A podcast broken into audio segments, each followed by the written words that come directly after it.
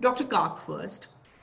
Dr. Kak, I would my first, uh, as an introductory remark, uh, you know, if you would first speak for about 10, between 10 and 15 minutes, if you would give us a broad framework of where history begins in Kashmir, the history that we don't often see in, on our news channels and in our textbooks. Where does history begin?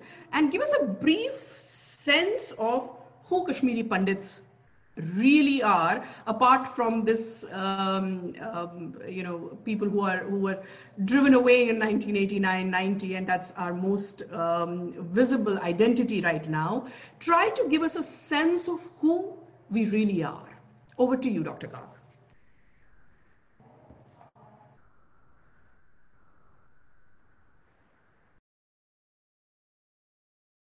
Um, thank you, thank you, Sunanda ji, and uh, thank you, Indic Academy, to uh, have given me this opportunity to speak on this uh, very important uh, issue of uh, where Kashmir fits into the larger Indian civilizational puzzle.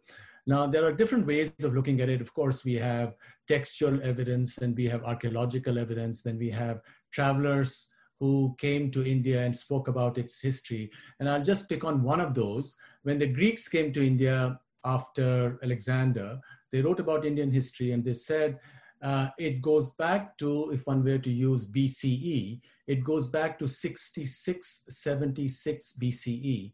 Now, there is one Indian calendar which is connected to that. That is the Kashmiri Saptarshi calendar, which has a current beginning of 30 3076 BC, if you add another 3600 years, it does square with the 6676 BCE that the uh, Greeks uh, wrote that Indians thought their history went as far as that, and that Indians had king lists which, which went that far. So this is, you know, chronological time span. Now, as to who the Kashmiris are, modern Kashmiri language is probably a thousand or fifteen hundred years old, but we can estimate from a lot of other evidence that uh, the language, which uh, was quite uh, uh significant both in uh, Northwest India and even beyond, and I'll come to that in a minute, uh, which had features which are similar to Kashmiri language, is called Gandhari. Gandhari was just beyond the borders of Kashmir Valley.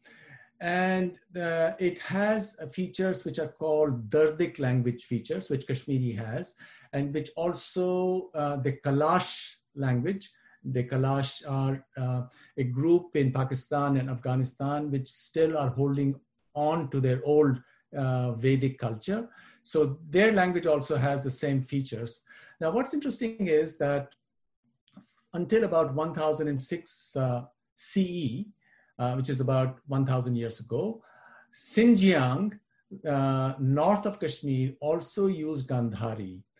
And there was tremendous connection between Kashmiri scholars and scholars in Khotan and Kashgar and all the uh, city names, and of course their language. They also use Sanskrit.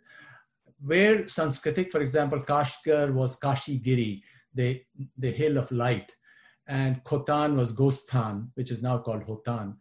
And uh, this is where an interaction between Kashmiri scholars um, and uh, their journeys into uh, Khotan and uh, Xinjiang led to the development also of the classical Chinese civilization, because that's where Kashmiri scholars went, translated Sanskrit texts, which led to uh, Chinese Mahayana having the form that it has, which was somewhat different from uh, what uh, was given to it uh, in India at that time. So it assumed features which uh, are sort of similar to Vedantic features that we are very familiar with, for example, in uh, Kashmir Shaivism. So this is the general fact which some people don't know about uh, the twin of Kashmir beyond their borders, which of course right now has uh, very significant geopolitical implications. Now, of course, we do know that after 1006 CE, Xinjiang was Turkified. They lost their old Indic languages, and now their languages are Turkic, just as Turkey, modern Turkey, used to be the cradle of uh, uh, Greek civilization, Ionia, which is Western Turkey, and that also got, Turkified. And now in Turkey, the language that is generally spoken is the Turkish language. So this is the general uh, overview in terms of uh, the reach of Kashmir, uh, not just uh, within and uh, participating in the creation of what we know as classical Indian civilization through a whole series of contributions going back to grammar, Mahabhashya, Patanjali, Yoga Sutras of Patanjali. The two Patanjalis are supposed to be the same individual uh, in the Indian tradition. Uh, the beginnings of art theory, as in um, Vishnu Dharmottar Puran, um, also um, uh, aesthetics, Indian uh, Kashmiri sculpture, and uh, painting, which after Kashmir fell on hard times, went uh, in different directions, including went down to the Pahari areas, Himachal and the hills, and created uh, the magnificent Pahari style of painting.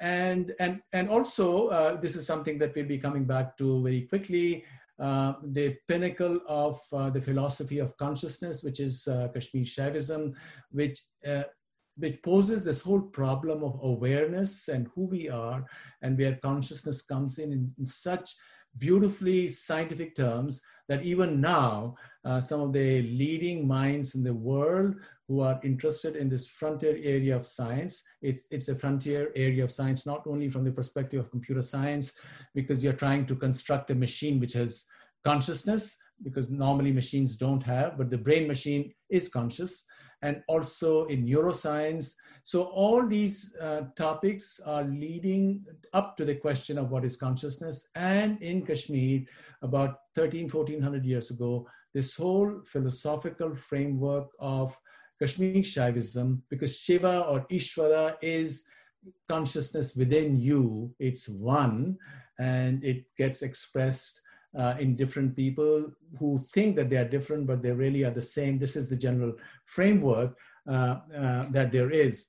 Now, I also want to mention um, uh, quickly that uh, there were contributions uh, that Kashmiri scholars also made to literature, to music. Everybody knows about Sharang Dev um, and, and, and the great Abhinav Gupta, who also wrote a commentary on the Bhagavad Gita, a very famous commentary, and he also wrote uh, the great classic of Tantra, which is Tantra Loka, the great uh, book on aesthetics called Dhvanya Loka. What is Dhvani?